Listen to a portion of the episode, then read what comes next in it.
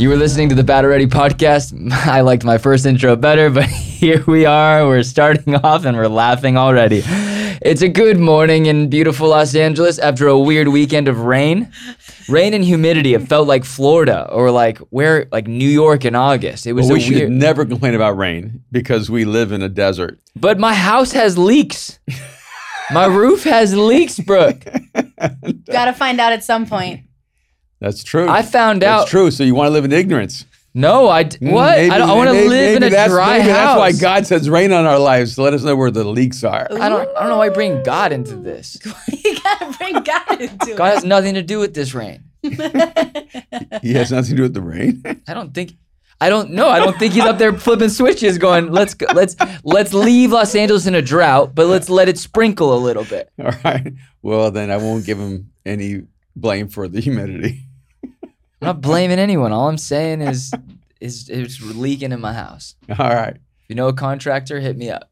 Well, there's so much going on. So much going on. Where do you want to start? Well, you went and got coffee this morning. I, you know, I'm not okay. I'm a victim.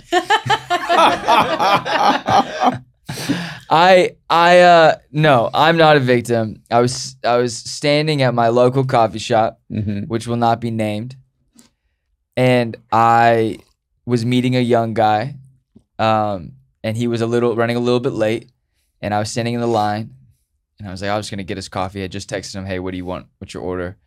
And this, I he he was Italian. It's just the reality. He was Italian and super Italian, and he had his little man purse like satchel thing, and he was wearing shorts, and and he and he was you know scruffy glasses, the whole thing. Probably about forty five, and he is like berate. He cuts in front of the whole line. That's the other thing. He had all his drinks in his hand. He cuts in front of the whole line, and just starts berating the barista that I see all the time, and.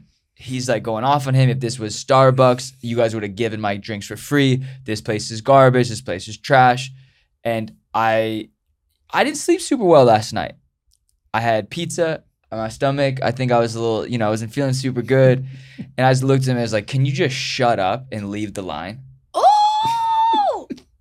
And I pointed at the door, like, Can you just leave? Just shut up and leave. And there's this sweet Korean, meek Korean couple in between me and the man. And they just got super nervous. And I brought, I bring a, a nice level hostility when I'm upset. And I said, shut, shut your mouth and leave the line. And don't talk to people like that. They're serving you. They're like, this is their place. You're, you're not even. I don't. I've never seen you here. You're not from. You're not like I. When I said you're not, I, I didn't say you're not from here. I said this is like a local spot. Why are you being rude? Leave. And he goes, shut the f up. If you want to talk about it, I said, yeah. You want to talk about it? Let's go. I'm feeling really confident. I gained 30 pounds. I've been in the gym. I'm like, I feel, I feel like I got an inner strength and an outer strength. The inner strength and outer strength is supposed to be so that you can protect yourself and protect others. I was so- protecting my barista, who was important. He's an essential part. He's a he's an essential worker in my life. This man has been through it, and so Mhm.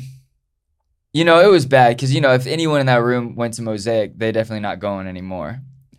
But I was shaking a little bit, you know, because then they, you know, the, next barista is like, "Hey, just come over here. Come, uh, let me take your order."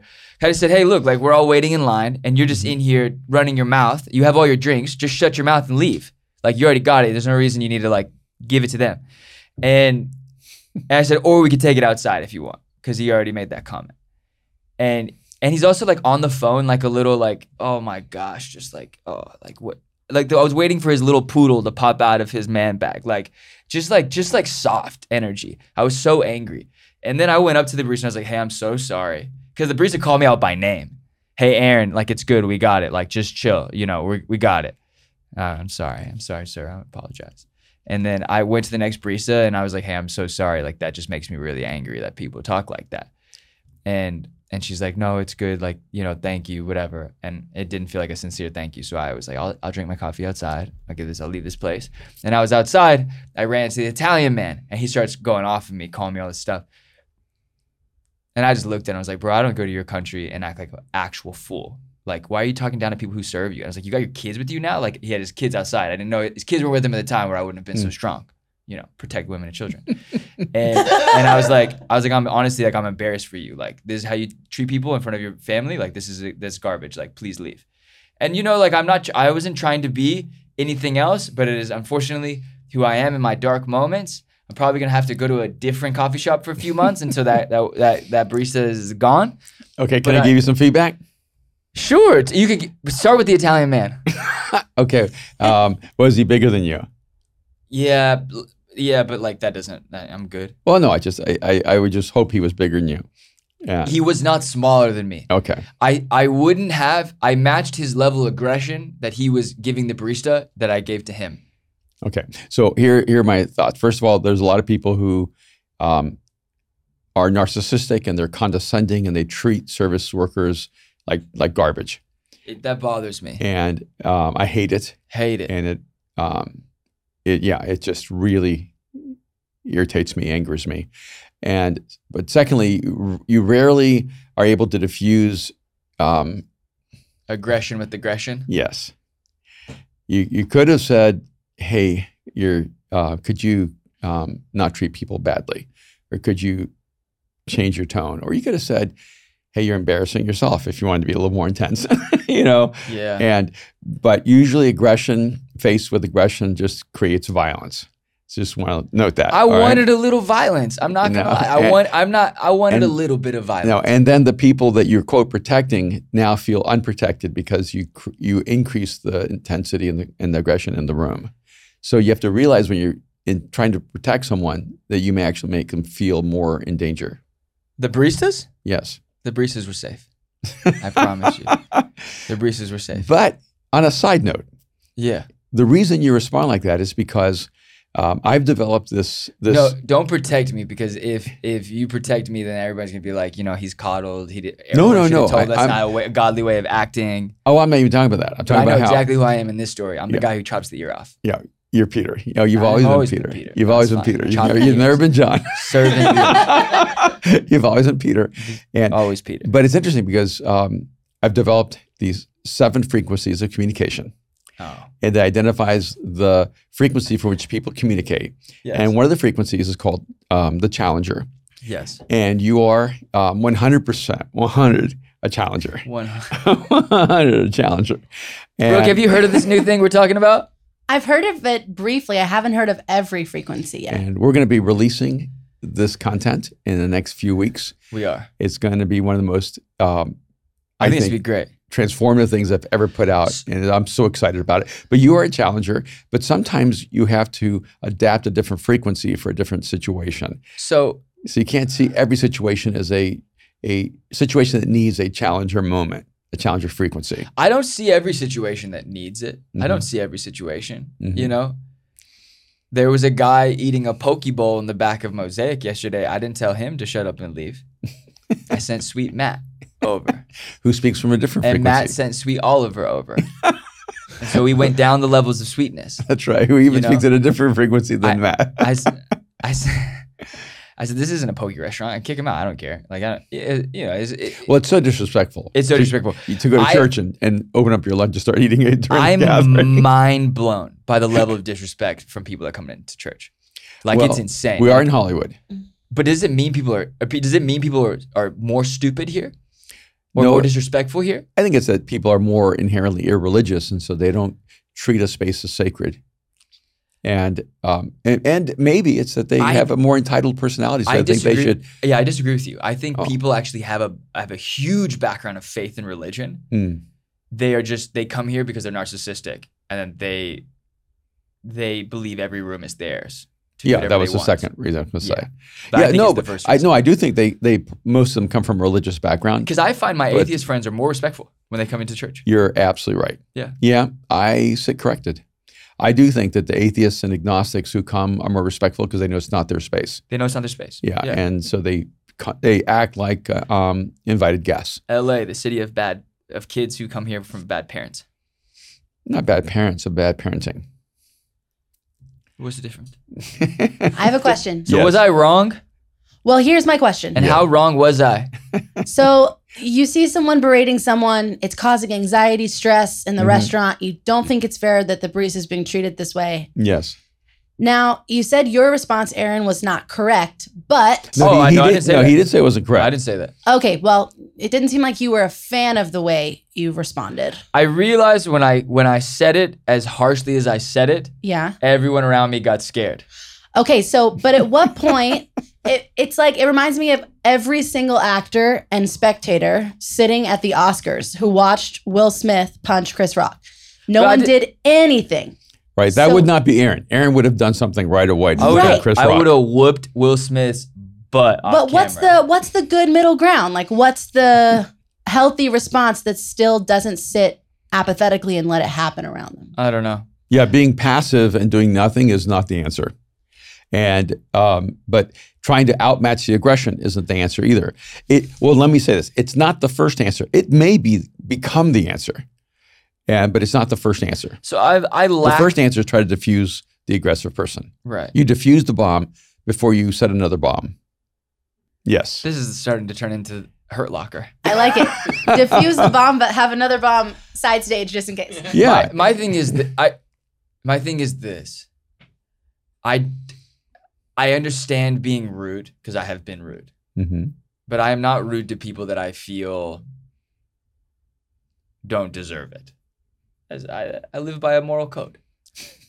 Right, but that guy felt like they deserved it. So he But was he would if he was telling a story, he would say, "I I only acted the way that I should have acted because those people deserved it." That's a part of the way entitled people think. my thing is like you know when you walk in and you go you know starbucks would have done this for, for you're not in starbucks bro starbucks is two blocks away go to starbucks like you know don't and then i came out and it was like I it it, it i Every fight isn't your fight. it was it didn't turn it wasn't a fight it wasn't a fight it was a frustration No, um, you have to allow people first of all to defend themselves. The baristas were handling it, and if if they didn't handle it the way you wanted to, that's not really. It's not up Maybe to you was- to decide. maybe it was out of a selfish desire because i felt like he would maybe i was just out yeah i don't know i don't know what it was I, I don't know what it was to be honest I, I i was more frustrated than i should have been Mhm. and I re- resorted to anger, not to violence because there was nothing happened, just Right. to to anger, and I think I was just trying to out, you know, uh, be more aggressive than his aggression, if that makes sense. Yeah, uh, you, yeah. I think that one of the things that you have a um, you have a defender mindset where um, when you see someone being aggressive against a lesser uh, powerful a person, person. you jump. You you feel uh, instinctively moved to act. Yeah. It's almost as if you don't have to think about it. You're not the person that thinks twice. Should I defend this person? No. You you, you later go, oh, did I over defend them? Yeah. yeah. And that's the problem, right? Yeah. Is like So I, I what I love about you is that you are a defender of the weak and you are a person who will stand up to bullies. And even if it, it's going to get you hurt, you stand in between the person who's abusing and the person who's powerless. What I think you have to grow in is can I diffuse the bomb rather than being a bomb? I would have whooped him in front of his son too. That's not the point. I would have. See, son, and that his would, son would have grown up with it. I remember, Daddy, you that remember would- that time? remember that time you went to that coffee shop in Hollywood? That that would not make the world better. It would traumatize the son too. I know. I was. I. It's. It made me sad when I saw the kid. I was like, dang. I wonder if this kid ever looks up at his dad and goes, "Dad, why do you have a purse?" Aaron. What? You're, you're you're still a little mad. I'm so angry. I, it Yeah. took me a minute. I was shaking. I was shaking a little bit. Did you get your coffee? I got my coffee and I went outside, like a like, because I was like, I kick, I'm kicking my own self out of this coffee shop. I wasn't proud. I was like, oh, this is embarrassing. I didn't realize it was, you know, you know, like when you're singing in the, in, in, mm-hmm. in your house and then someone is in your house, you didn't realize mm-hmm. someone's in your house. You ever had Yeah. that moment? Yeah. Here's two words: I I felt like I was caught singing. Yeah. impulse control. It is. It, I gotta. Yeah. Okay. I feel like I've had a good. I, no, I genuinely feel like I've had a good like grasp on impulse control. I know that I've I've I've been diagnosed with P- like PTSD, hypervigilance, Mhm. because of the some of the situations I was a part of when I was younger, and and and and and and controlling that is a real thing. And I think I've put in lots of time to to work on that. I definitely have been feeling my patience waning. You know, so Yeah. in that situation, Oh, this is interesting. I'm glad. Glad. Thank you for the advice. Yeah. So I failed the situation. Well, no, I, I think what it, it's not black and white um, because I think most people err on the side of they do nothing. Yeah, I'm. I'm shocked because like the baristas, Yeah. it felt like were more mad at me afterwards than mad at him. Yeah, and that, that's going to happen. Then I looked at them and was like, "Are you okay?" By the way, one of the most dangerous places to be is when you jump in to stop a fight. Yeah, it's like domestic violence. Yeah, because And the people fighting will actually beat you up and then go back to fighting each other. Yeah, They end up uh, with a common enemy. So it's a very odd psychological thing. The fact that you're defending the baristas doesn't make them see you as a defender interesting. because for them, oh, you you you exacerbated the problem. He he would have yelled at us and eventually went away. Yeah. and uh, and so that's that's a part dynamic. All right, but uh, thank you so much for being so transparent about this morning's situation, though. Speaking of um, At least I didn't get what. speaking of LA's potential violent environment, um, something happened the other day with um, our mayor, mayoral candidate, Yes. Karen Bass. Karen Bass. Yeah. Yeah, and um, best I understand, her house was broken into, Yep. and someone stole two guns. Two guns. that she had secured there at the house. Yep. But they didn't steal anything else. No. No jewelry, no money. They said there was cash and other things, and they didn't steal it. so they went in specifically to steal the weapons.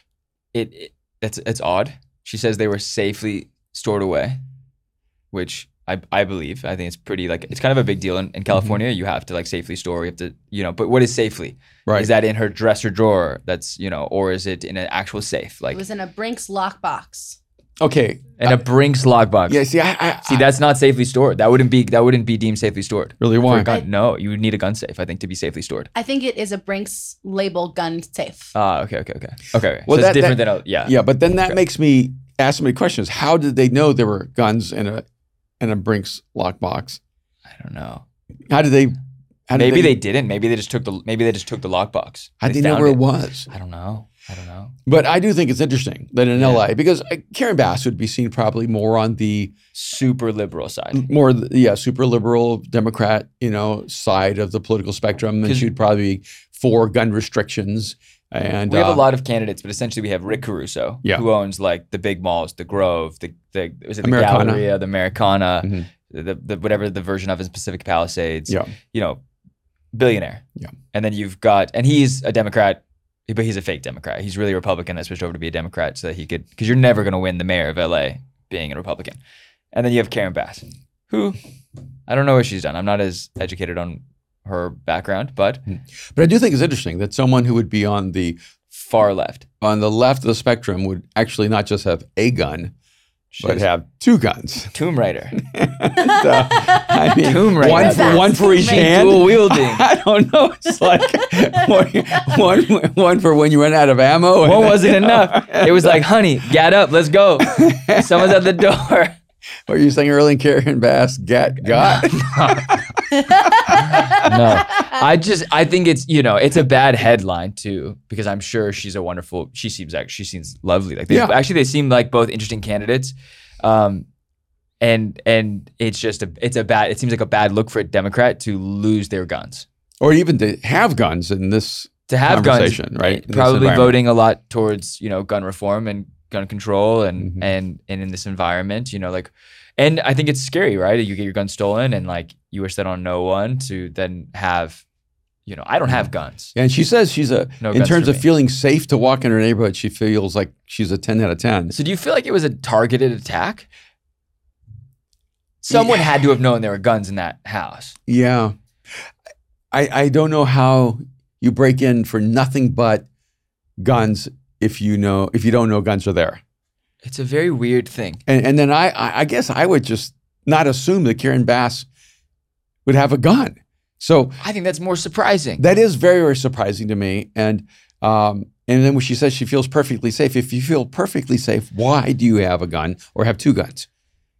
Right. yeah and because that She- doesn't match because it seems like almost like somewhere the narratives don't match and either you have to recognize the city is really a mess Mhm. it's violent there's incredible uh, i mean there's an explosion of, of theft and crime and violence and uh, and homelessness and um, in the city. Yeah. And uh, and so I, I understand why she has two guns, and uh, but then she says no, she feels perfectly safe. But if you feel perfectly safe, why do you have two guns? I, it it doesn't match for me. I don't know. And uh, I, I'm just kind of curious because I noticed during the pandemic, I think I saw something like 100,000 guns were purchased in California or something like that, some ridiculous number. That's And and I remember going to um, um, this like Bass Pro Shop or some some place like that that has what guns, like it has a whole gun shop. yeah. Yeah. It's got everything. It's like hunting, fishing. It's like Yeah. outdoors. And they Sports were, world. and I went back there and I looked at the racks and I said, uh, "How come you don't have like hardly any guns?" And I wasn't buying a gun. I was just curious to go. Yeah. We're sold out. You were, where were you at a Bass Pro Shop in California? Um, I don't even remember. I think it's there. I think there's one toward the valley or something like that. Oh, Okay. And uh, and it was actually when I was I was doing some research uh, for uh, designs and you know I was trying to look at what Mid America does and everything like that. And I know, um, but I was just and Kim, your mom, she loves stores like that. You know. Okay. But anyway, I was shocked. They were saying our, our guns are sold out, and during the pandemic, I mean, people were buying guns left and right. So crazy. And and so I, I just wonder what it what it says that it's not just one. It's an interesting reminder. Not just conservatives are buying guns, but but liberals are buying guns, and not just conservatives have guns in their homes. But liberals have guns, and even more than one gun. Hmm. And you know, I just wonder how much our political narratives actually match the lifestyles that our politicians are living too. So interesting. You know, Yeah. and I mean, because it even goes back to when when Gavin Newsom was every time he put restrictions in California, he would go on vacation in Hawaii or go on vacation somewhere Yeah. else. And Yeah. and um, I, I do think we're at a time where we need to begin to um, hold our candidates accountable for the policies that they advocate and and the lives that they live. Yeah. And um, yeah, so anyway, I just thought it was a really interesting little nuance. I don't really have that much of a judgment on it. Okay. What do you think about? Can I cut you off? No, no, no. Yeah. There's no judgment on that. It was just an interesting. I just thought it was interesting. Yeah, just, yeah, uh, yeah. you know. Especially in LA. I just love to know how many Democrats actually have guns Mm. in California. That would- that would be such an interesting. Got some guns underneath your, Detail. your floorboards. No guns at this time. Okay. Would you get a gun?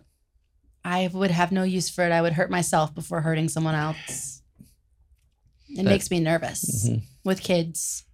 Yeah, and, and I, I just want to say I do not have uh, guns, but I have pulled a sword on criminals Sword. because uh, there were four, Really took it to like this the the, the American Revolution era. four guys were, were coming in to break into our house, I remember. and I pulled out my sword and, uh, Yeah. And turned this- off the lights. And Kim I goes, "What are you doing?" I You said, turned off the lights? Yeah. I was there actually. he handed me a bat. He said, Is this the in the hallway." hypervigilance thing? Is this what There's it's one coming of them. from? Yeah. They were like, it was like the whole death threat era. People were trying to kill the family, you know. And No, I and yeah, so I, I mean, I have I had a weapon. It just wasn't a conventional weapon. yeah, And but and then Kim goes, "What are you doing? Turn on the lights. That way they'll go away." Yeah, And, uh, yeah. I'd be more afraid of mom though. No gun. Yeah. No gun, no sword. Just mom, mom, like in the octagon, Nate Diaz style. On whoever, yeah. Um, okay, so let's talk about a couple of things. We d- we haven't wanted to talk too much about politics, but let's get into it. How do you feel about President Biden forgiving student loans? we haven't talked about politics in a while, and I actually have some pretty strong feelings on several things and that have come out. When I first heard about the the quote student forgiveness, it's um, it's not student forgiveness. Student loan forgiveness. Yeah, student loan forgiveness. It's not student loan forgiveness because the loans aren't forgiven. Loans have been transferred. Those are it's student loans transference. The people who took the loans don't have to pay for them. The people who did not take the loans have to pay for them. It's up for ten up to ten thousand dollars, correct? No, it can be up to twenty thousand, Okay. and uh, so ten thousand for many, twenty thousand in some situations. And what was interesting is when I first heard about it on CNN, uh, they were saying it was going to cost us like something like 30, 40 um, million dollars or No, something like that. billion, no, no, they said They said thirty to forty million? million dollars, and um, or or no, no, I'm sorry, you're right. It was yeah. thirty-eight billion dollars that I heard, and I, I said, oh wow, that's a lot of money. And then I began seeing reports everywhere else where it was going to be minimally 300 billion Yeah. up to 500 billion. And then over a 10 year um, stretch, it would, it would end up costing us around a trillion dollars. And I'm going, wait a minute, how is it possible that they're saying it's going to cost 38 billion when actually the, the minimal estimates are 300 billion? And who's going to pay for that? I had student loans and I paid for my loans. And it took me a long time. Yeah. And I was never bitter that I had loans. I was grateful that they gave me loans so I could go to college. Right. And uh, and I paid every part of that. And so I it one it frustrates me that that this this level of thinking is seen as generous, humane, or uh, politically um, intelligent, because you forgive all these loans, but you keep giving loans. Hmm. That doesn't make any sense. And I thought about it in that moment. I said, look, if you really thought that people should not have loans for colleges, then you need to stop giving the loans first. You stop the bleeding first. You do triage, and then you go back through and do the uh, forgiveness. Although I don't think you should have forgiveness. I think people should have to pay the loans that they took. I don't think a guy who's a carpenter or a plumber or a woman who's a teacher or or um, you know, uh, a, a, a nurse should be paying back the loans for someone else who got their degree in general studies. Yeah. And I think it's completely wrong. Right. And so, I, so first of all, I'm going. We're in this mi- in the middle of a recession. We've just come out of this pandemic. We have tens of millions of people who are not going to work, and what you do is you say we're going to forgive all these college loans. And for my estimation, this is simply the Biden administration buying votes. right. I'm just going to say that point blank. That uh, when you know, I mean, I'm from El Salvador. One of the things you learn early on is the, the, the strategy of socialism is to tell people who are poor, we're going to give you money, we're going to take care of you, we're going to supply what you need. Just get out there and vote for us. Yeah, just vote for us. Yeah. And and It's a this very is manipulative approach. it is It feels and- manipulative. Yeah. But, but so, so I'm it, I completely want to. against it. I want to say that I'm completely against the quote loan college loan forgiveness program. Interesting. One hundred percent. Okay. Brooke, thoughts? I have a. Can I ask a follow up question? No, no. I want your thoughts. I'll ask the questions here. On the forgiveness? Yeah. No, on Karen Bass and my earlier no forgiveness. personal triage. College loan forgiveness. Go on, give us your give us your thoughts. I mean, I us a have clip. student loans, so I'm You- not going to be opposed to it. So you're you're benefiting from the student loan, and so you feel grateful when you you. What was it like when you heard the headline? I was like, oh, thank God. okay, so in your mind, after you thanked God, Okay, uh, when you- Pastor, when I heard that irony right there, and uh, but you should have been thanking the government, I, I- suppose. oh, thank Biden. Yeah. Um, who did did it come across your mind? Who's actually going to pay for this? Yes, of course. And who did you conclude? You know, me, another person, lots of people. but I- but did, did No, you? no, did no, no. you- Just let it stop. You- Let her speak. Just let her go. Come on, open it up. Let's hear. Do I think it's a comprehensively wonderful, beneficial solution for everyone in the United States? No, I do not. Do I think it's a short term benefit for me? Yes, I do. So, in my gratitude for it, I can see it's not the best solution, but I'm also not going to turn it down. And it it's from a, I've heard so many different perspectives on it. I've heard so many, even people I would count as friends Mhm. who hate it and don't agree with it. Um, if people didn't pay for college and they don't agree, I'm a little bit less inclined to take their argument as like as to heart. You mean because they didn't borrow money, you take their opinion less uh, more uh, less seriously? Not less seriously. no, that's what you just said. Well, I don't. It doesn't have the. It's like You should be listening to the person who didn't borrow money. I don't think their opinion's invalid. It's usually people who, like some people's parents could afford to pay for them to go to school, oh yeah, and that's Yeah. great. Um, but it's not the situation I was in. And Right. Any job Let that I wanted, Mhm. any job I wanted to make a living wage, to be able to raise Mhm. kids, especially to live like in Los Angeles, it was going to require a bachelor's degree. I went to a state school. I am proof that is not true. I would have hired you without a BA. I never asked you about your college background. well, not this job specifically, but any job in communications, any job with salaried, with You write scripts on the side, right? I do, yeah. Did they ever ask you where you went to college? They do actually, yes. I went to a screenwriting program in my school with people who are involved in the So industry. So you got the job based on you going to UNC and do, taking that screenwriting class. not based on that. But you you got the job because you you had good connections, and you're and you're perform. I can't see you, so it's harder to argue with you. That's arguing, good. uh, Where would I have learned how to do what I'm doing on the side if I hadn't learned it? talk to Tarantino? Talk In to school. talk to talk to what is it? Uh, Here's ben my Affleck point. and, Here's and my Matt point. Damon. I needed the school.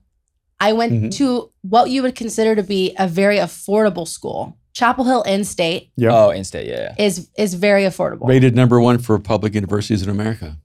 I worked really hard to get into that school Mm-hmm. and I had to take out loans to do it. Have I been paying them off for the 10 years I've been out of school? Yes. Are they paid off? No. Jeez. So that's just the reality. Okay, here's the here's the strange thing, Brooke. Oh no. I actually think that if you have a, a college loan hmm and you can, you can get it forgiven by this program, you should definitely do it. See, I, I, I think any American who can take advantage of what the government has just told them, I'll give you money for, my answer is yes, go Yes. take it. yeah. Yeah. So I'm not against the person who's taking advantage of it. hmm I want you to understand that. And I, I'm, I'm one. I'm against the the language which, which I think is deceptive, hmm and because the, the loans are not forgiven, they are transferred. Yes. And and I still think that it's about governments protecting institutions rather than actually being for individuals. Because the truth is, if they cared about this problem, they would force universities to charge less. oh yeah, for tuition. absolutely. Universities have massive endowments, they have billions of dollars in banks, and Yeah, they don't actually ever have to charge another student tuition for the rest of time. But they do, and they charge an immense amount of money.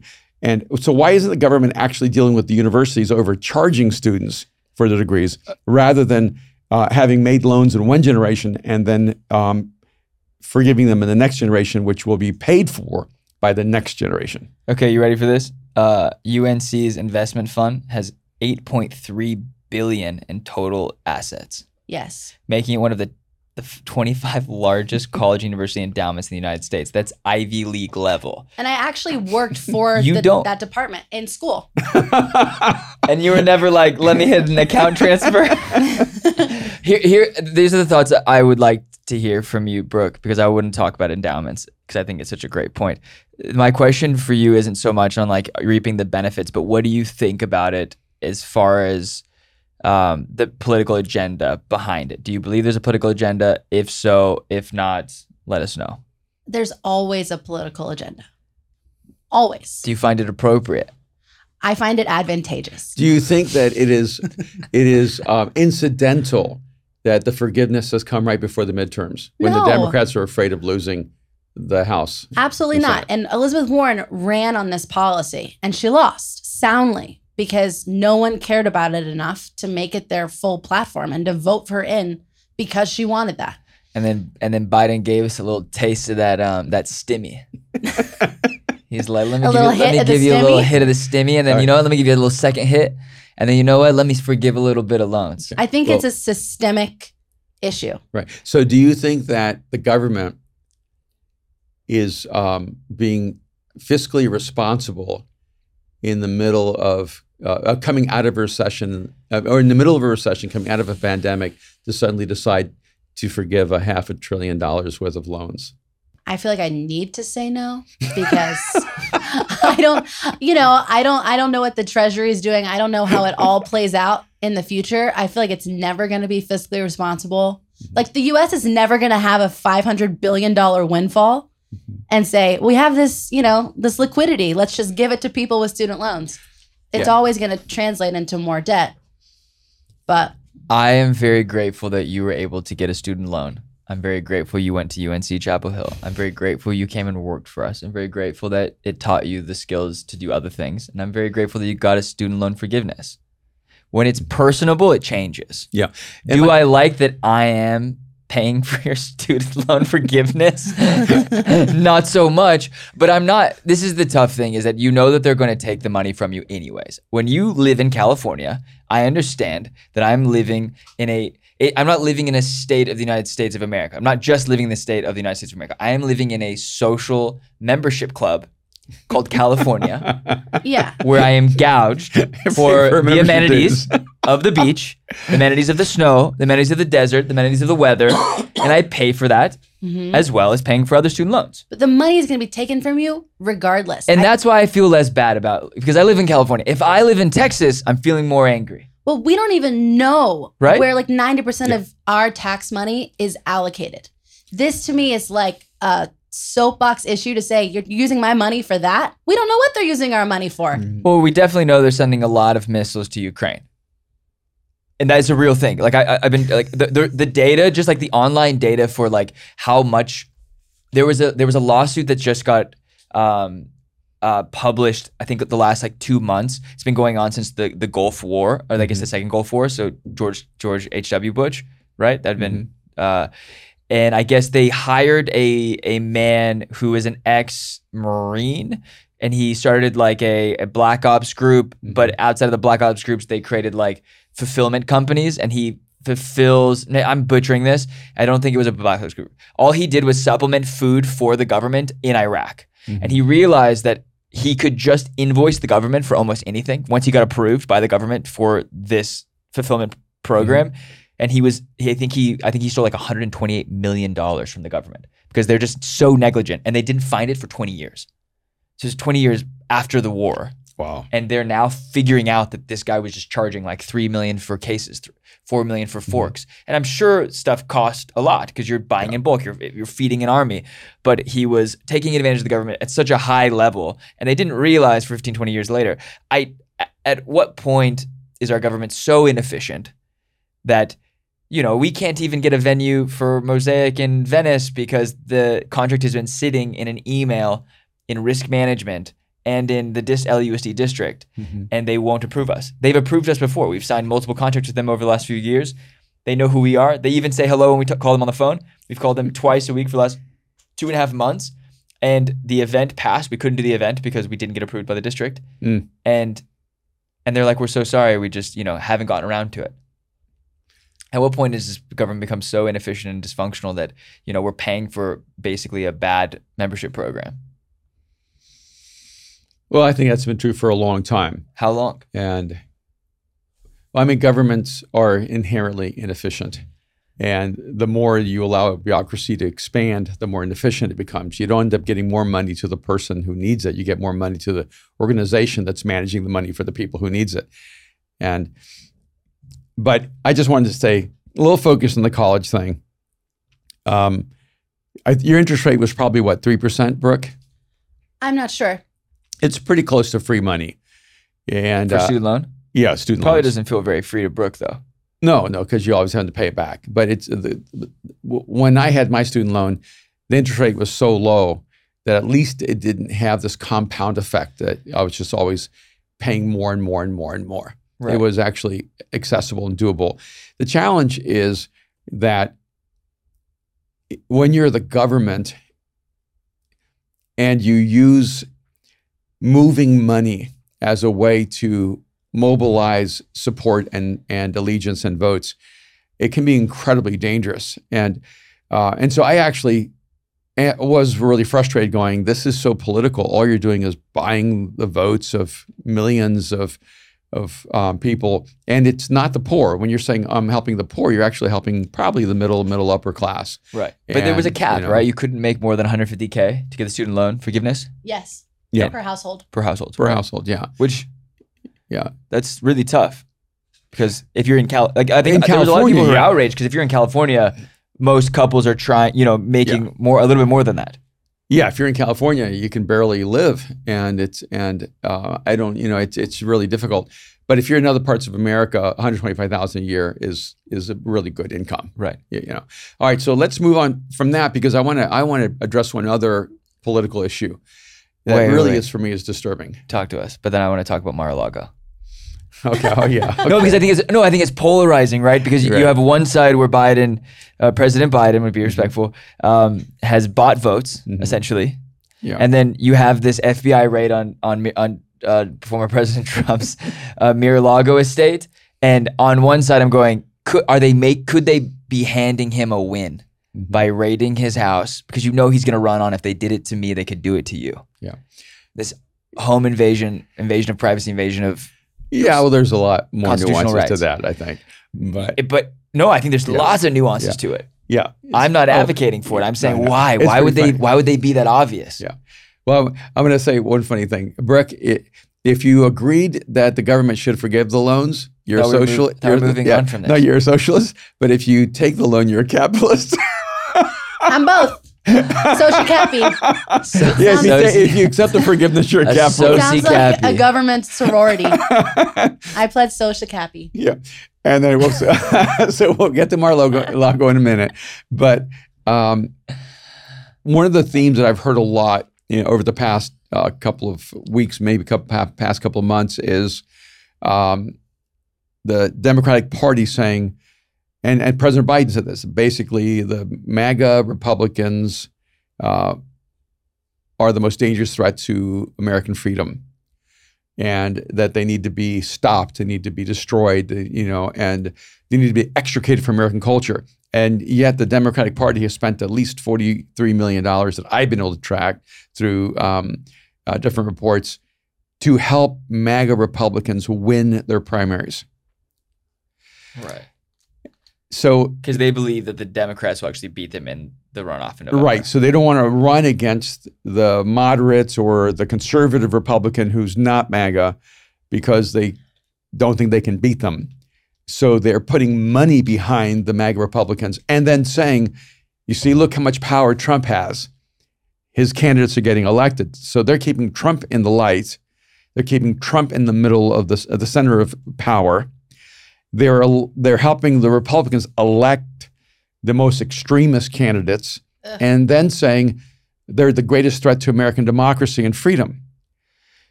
What is a greater threat?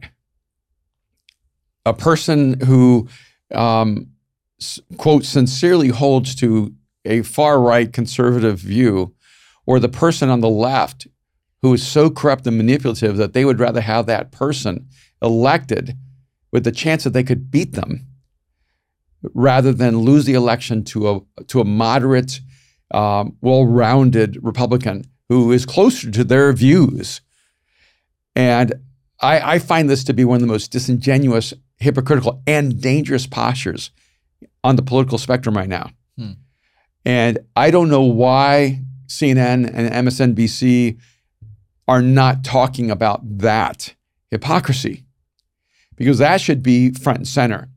That you cannot get on the podium at the White House and say the greatest threat to America is this stream of the political party on the right and then have your party pour millions and millions of dollars to make sure that candidate is elected. And I, I saw a very similar thing happen when Trump was elected. My perception of this is that every news network gave Donald Trump unfettered access to their mediums when he was the candidate for the Republican Party. Trump could call CNN and be on television within minutes. He had so much access, it was unbelievable. And in my mind, I kept thinking to myself, this is so strange. Every news network wants Donald Trump to win the Republican nomination. And I'm convinced they did because they were absolutely convinced that he was the most beatable candidate for Hillary Clinton. Hmm. And then the moment he is elected the Republican candidate, all those networks flipped. And now they went heavy against Trump, anti Trump. And they didn't think that this would backfire on them. But Trump won, and they don't think it's going to backfire on them now. But it may backfire on them. And if MAGA Republicans get elected to the Senate and the House, and they end up having the majority, the Democratic Party can blame no one but themselves for helping make that happen. That's my input on that.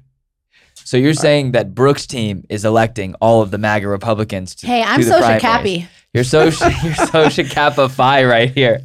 I'm saying that uh, I- American politicians don't actually care about our country. They care about power and winning elections. So what do we do? What's next? How do we change things? How do can things ever be changed?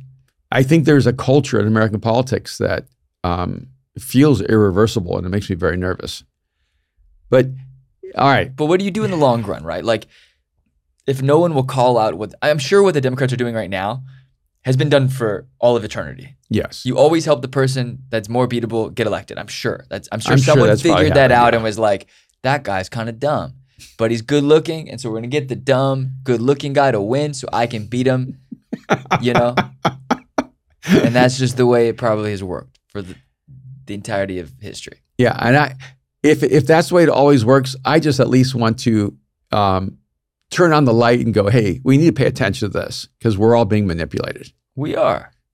All right, so What do you think about the? No, no. I want to have a question. Right. I have actual real question. What Okay. do you think about the monarchy? How do you? F- I mean, obviously, we've lost the queen, and I, I, and Yes. and and as we, you know, I find it always really interesting that the, the, the Americans care so much about what's going on in the royal family. Mhm. We have a very toxic relationship with our former oppressors. but I also like I love I love the monarchy. I love the crown. I love the shows. I love the gossip. I love all of the things. and you actually love England. And I love England.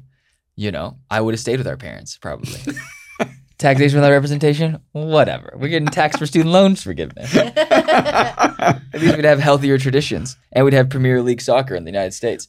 Um, what do you think of the monarch?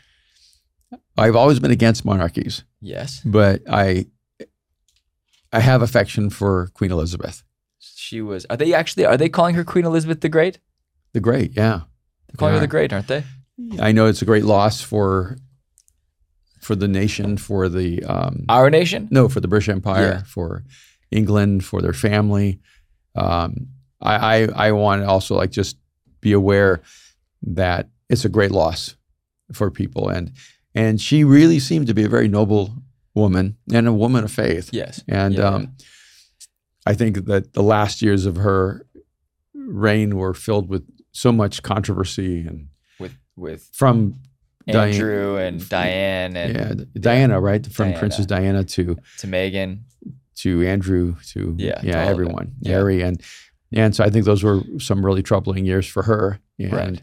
um, so anyway, I, but I have never been for monarchies. I, I don't understand how that monarchy has take on it? existed.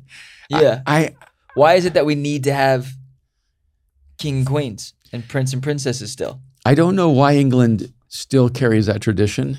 I'm not They- sure. They love it. They do they love it. adore I it. love it. I don't not love it. I, I don't like the idea of it. I think it's absurd. You know, people get really caught up on the, the, the monetary aspect, the financial. They have the- billions the of dollars worth of property and wealth. I mean, they, I think it, I think I read a study that they own like sixty percent of the, the United Kingdom's coastal line, I don't know. like all of the ports and the shipping. They own a lot of that. Their assets are about $27 billion. Okay, they're they're an empire. They're a financial empire that hides behind the tradition of royalty. But then they get taxed. They get tax dollars as well. The HRH. They get taxed. No, they get tax dollars. They receive Yeah, like an endowment from the government, the They do. HRH. Right. Uh, not the HRH. No, that's the Her Royal Highness. That's the abbreviation. They, Oh. they call it something. It's like essentially like a like a fund that they get at they get access to, and that like when Prince, uh, it's Meghan Markle and her husband's name, Prince Harry and Ma- Prince. Oh, he's not a prince anymore, just Harry. Just Harry. No, he is still Yeah. a prince. I, d- I read this whole thing. He is still a prince, but he can't use his HRH, his Oh, Her okay. Royal, Royal Highness, Highness. Oh, okay. abbreviations. So he is still a prince. Okay. But under Queen Elizabeth, if you leave and you leave working for the ma- for the for the monarch, hmm then you're and you're no longer a employee. You're not doing your your Yeah. HRH duties. You don't get the money. But now his son is a prince Wow. and his daughter. Well, there you go. Yeah. Now he's Being uh, an immigrant from a Latin country, I'm against anyone being given wealth by virtue of their birth. right. I, you know, for me, like I, you know, I, I have a scrappy. You work yourself from the bottom to the top. Your only ceiling should be your your talent, your ambition, your intelligence, your passion, your willingness to risk and sacrifice. Right. I don't like the fact that people who maybe could never create any income based on their own capacity suddenly become billionaires because they were born the son of a queen. I'm just not a fan of Yeah. that approach toward um, secession. You, you know, and um, But I guess Yeah. it's really the result of being so dominant in a military perspective. They were so dominant for so many years, hundreds and hundreds and hundreds of years. England, yeah, England, Yeah. the monarchs. Yeah. So they're so dominant that they were generous enough to give some land back to the people and realize that killing for a title was no longer the way to go. yeah, it, it came, it fell out of style. Right. Yeah, But now they're kind of left in this place because uh, you know I read I was reading this article over the weekend talking about how um, that people really get upset about how much money the government gives the royal family, but that the royal family actually generates so much money from tourism because people are constantly trying to visit the United Kingdom to Mhm. visit the palaces, to tour the grounds, to do all of these things that they're really just receiving what they generate for the government. And I'm sure there, as much as it's irritating me, I'm sure there's a lot of truth to that.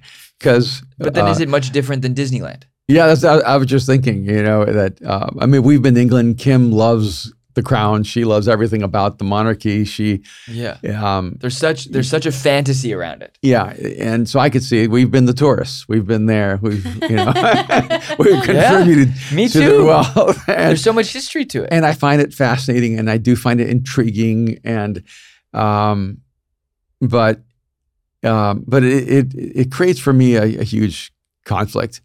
I, Right. It was probably 20 years ago. Kim and I were in the British Museum for the first time and getting a tour, and I remember I said out loud, "Hey, I thought this was the British Museum. There's nothing in here that's British." Yeah. And Kim's like, "Shh."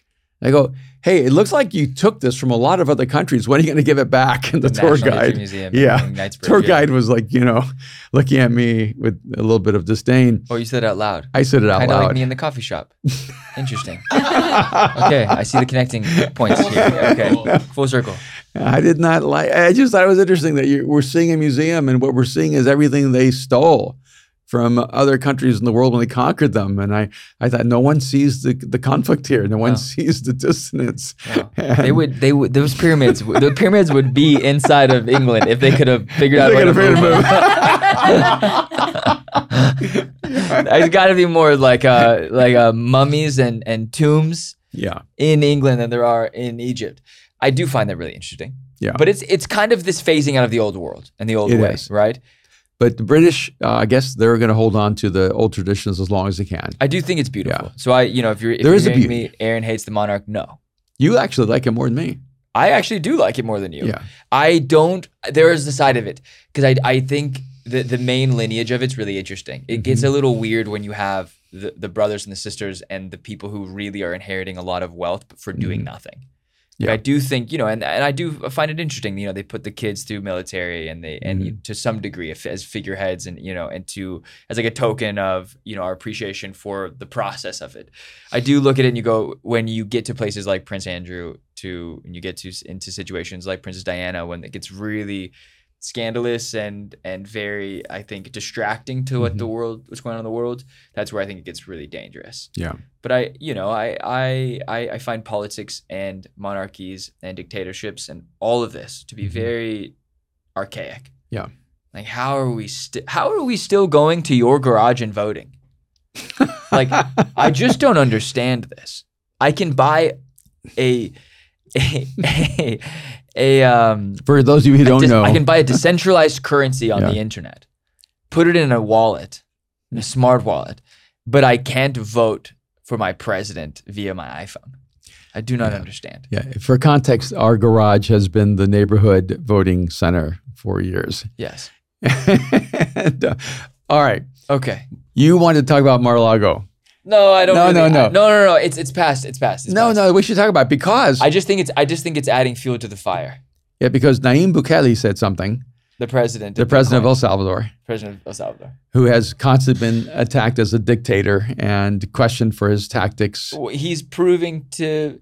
He can only become a dictator if he decides to not leave office after two more years. It's, Well, Sorry. I thought you were going to talk about his drug war.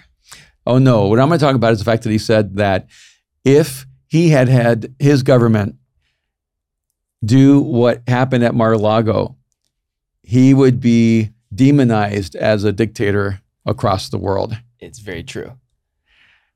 And I thought that's a very interesting perspective for someone who we keep demonizing as a country, Yeah. questioning his ethics, motives, hunger for power when he's turning a country that's been worn torn, trapped in poverty and violence for uh, generations, and really bringing the most positive change I've ever seen in my country. And then he says, "Hey, look, Mar-a-Lago But dictators tend to do a little bit of good and a lot of bad. And I think we're in his era of good, and we'll dis- and he'll decide. He can only decide if he does bad afterwards, That's very true. right? I think that's a, that's a fair that's a that's, that's, a, that's a fair analysis. I guess my question for you is: At what point does he become a dictator? well, you're only allowed to have one term. They'll probably change it before he finishes his term. You get so one five-year term, right? Yeah, so he'll probably get at least two five-year terms, and he'll be there for ten years. And And then if he doesn't leave after that, then I would say um, you could say he's a dictator, and then you would have to evaluate what kind of dictator he is. Brig, what were you going to say? Oh, he's. I read an article, and Pastor, and I'm sure you know more about this, but he declared a war on the drugs in El Salvador. Yeah. And I read an article that I, I know was biased in a sense um, about all of the men that were taken off the streets and put into jails yes. If they even look suspicious without given a trial or the right to a trial. Well, look. So That had to be the LA Times. New York Times close. New York New York Times, yeah. Well, I mean, he he def. I mean, he gets a lot of flack because on his Instagram he posts about that stuff. Like he doesn't hide it. No, he, it's wide open. he posts. He posted a man who had no tattoos and said, um, "Does this man look like a, a uh, like a like a war or like a gang member to you?" And then this next scroll, Brooke, was the guy had like a tattoo in his lip that was gang related. Yeah. And he goes, "Ha ha." Little to the, like to the eye, it's unknown that this man's a gang member, but when you go deeper, you find that this is a warlord, blah blah blah, all this stuff. And I'm like, man, he put him on blast Yeah. Yep. put Here's his a- business out there, and he's Yeah. like, "These men is off, this man is off the street from now on," and like he just arrested the person, not for doing anything yeah, illegal. when they say that uh, he, they were arrested without any proof, the gangs actually tattoo themselves. yeah, not the most strategic stealth. no, so if you have a, a face tattoo that It- says "I'm yeah. in this gang," uh, he's basically saying that's enough proof that you're in the gang. It- the yeah, it yeah. I couldn't believe the most notorious gang is it M80. M80. Well, it's not. The band is M83. I know that's what I was. I knew I was gonna get it wrong. What's it called? No, you blocked out my brain. But they killed like 87 Is it people in three MS-13? days. MS13. Yes. M83. Sorry, MS13. I end up having brain freeze from you, Brooke. I've never done that to you before.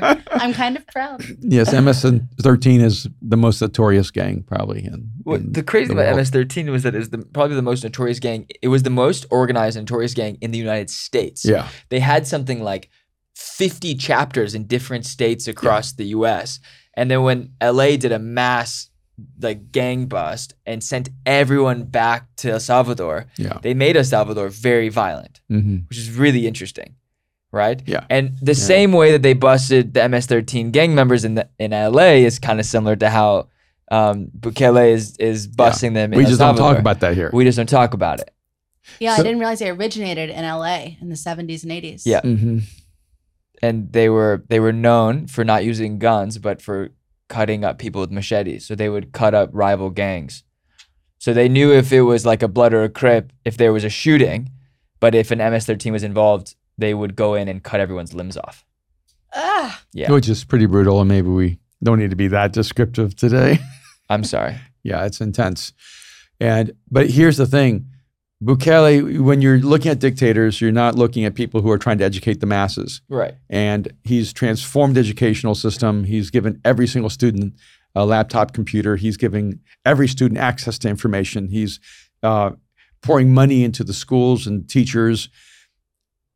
Most dictators want to make their people more ignorant and eliminate access to information. right Bukele is trying to make his people more educated and giving them access to all the information that the world has. So, at least at, at the present time, I would say his intentions are to transform the livelihoods of the people of El Salvador, which I am completely for.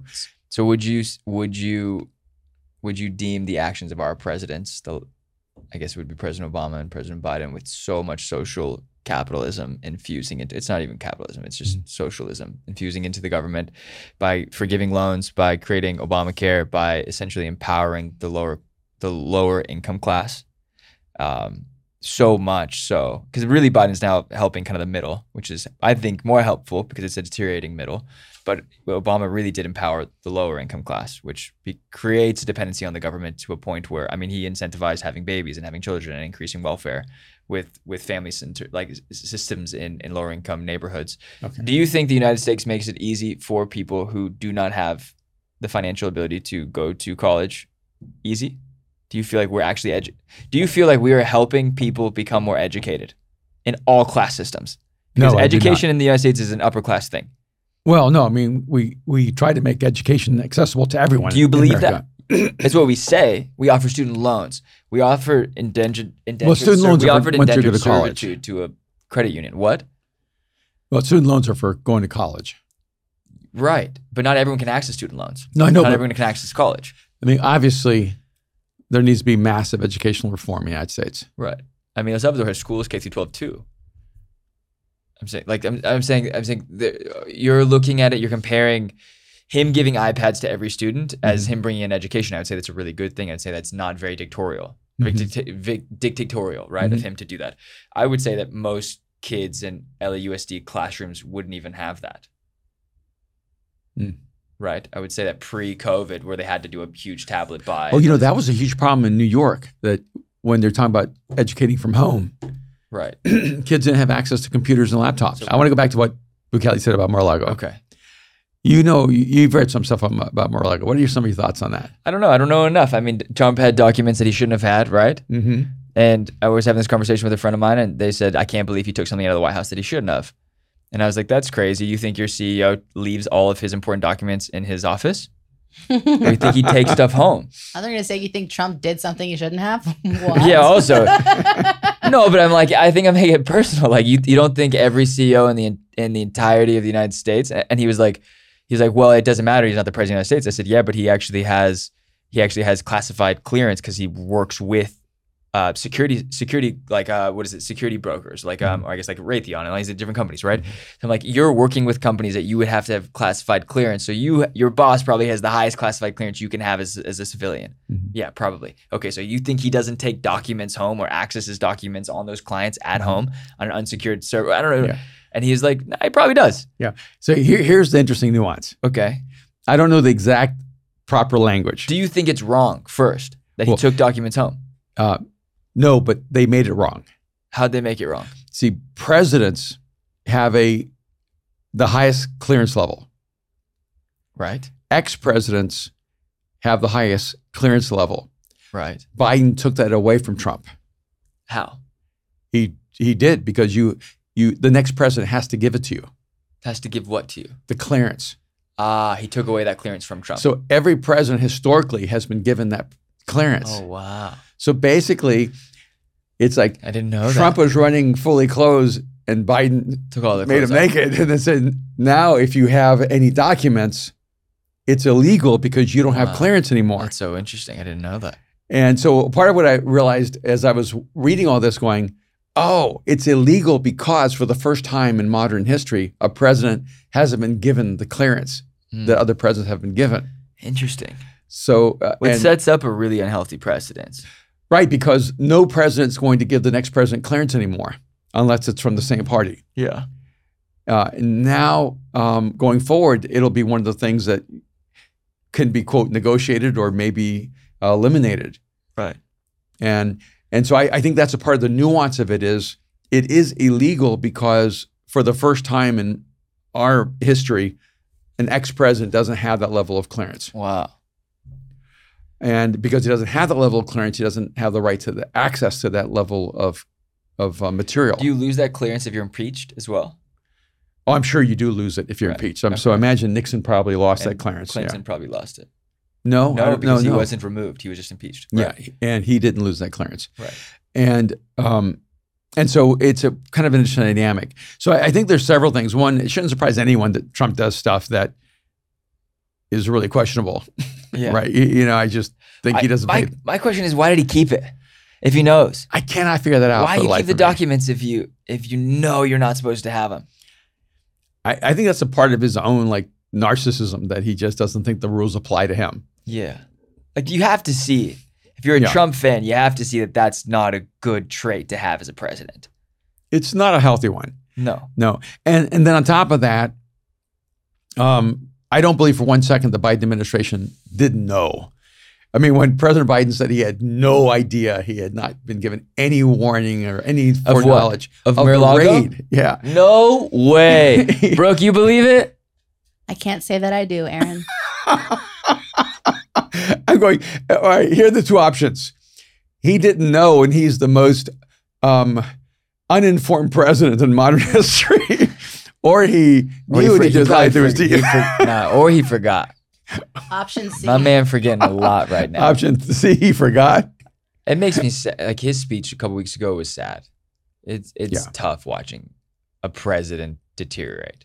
You know, it really is. But I will say, I do think a part of what's going on is um, it's essential in the political landscape for the Democrats for Trump to stay in the limelight. He has to be the center of the conversation. And on top of that, it's essential for Trump, for him to stay in the limelight. It's essential for his own ego. So it's almost like two colliding storms. The Democrats want Trump to stay the, the headline. Trump wants Trump to stay the headline. So ironically, they're working together to keep him in the conversation It- all the time. You know what it feels like to me, and not to over spiritualize this because I want to wrap this up, but it feels like what Christians do to the devil. and not saying that Trump's the devil, but I, I think that they, they they focus Christians focus so much on the enemy that it ends up the church ends up becoming more about the enemy than it does becoming about than it does become about things that you're supposed to learn about Jesus Yeah. and the disciples and the Bible and like how to grow as a human. Yeah. And I, I like I, I cannot I cannot go on sometimes on Instagram because I somehow the algorithm has figured out that I'm a pastor's kid, and I get all of these like you know these things.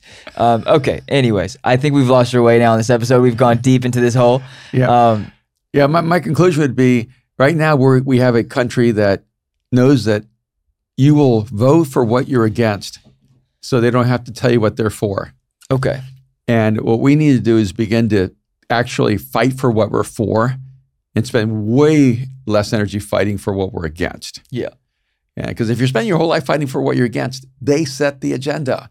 Fight for what you're for and make a difference. Yep. Okay. This is it. Thank you so much for listening to the Battle Ready podcast. We are so grateful that you have tuned in. We are back. I don't know if we're better, but we're back. And and But we're going to get better. We're gonna get better. I, uh, I, you know, I would say this though. I'm I, at the way at the rate that is going. I'm not voting for anyone. I don't want to vote for anyone. I don't want to have any association to anyone right now. Anyways, okay. Have a great week. Rate and review this podcast. Be nice to us. Just having some fun. Be nice to each other. Be nice to each other. Don't go to my coffee shop. Have a great week.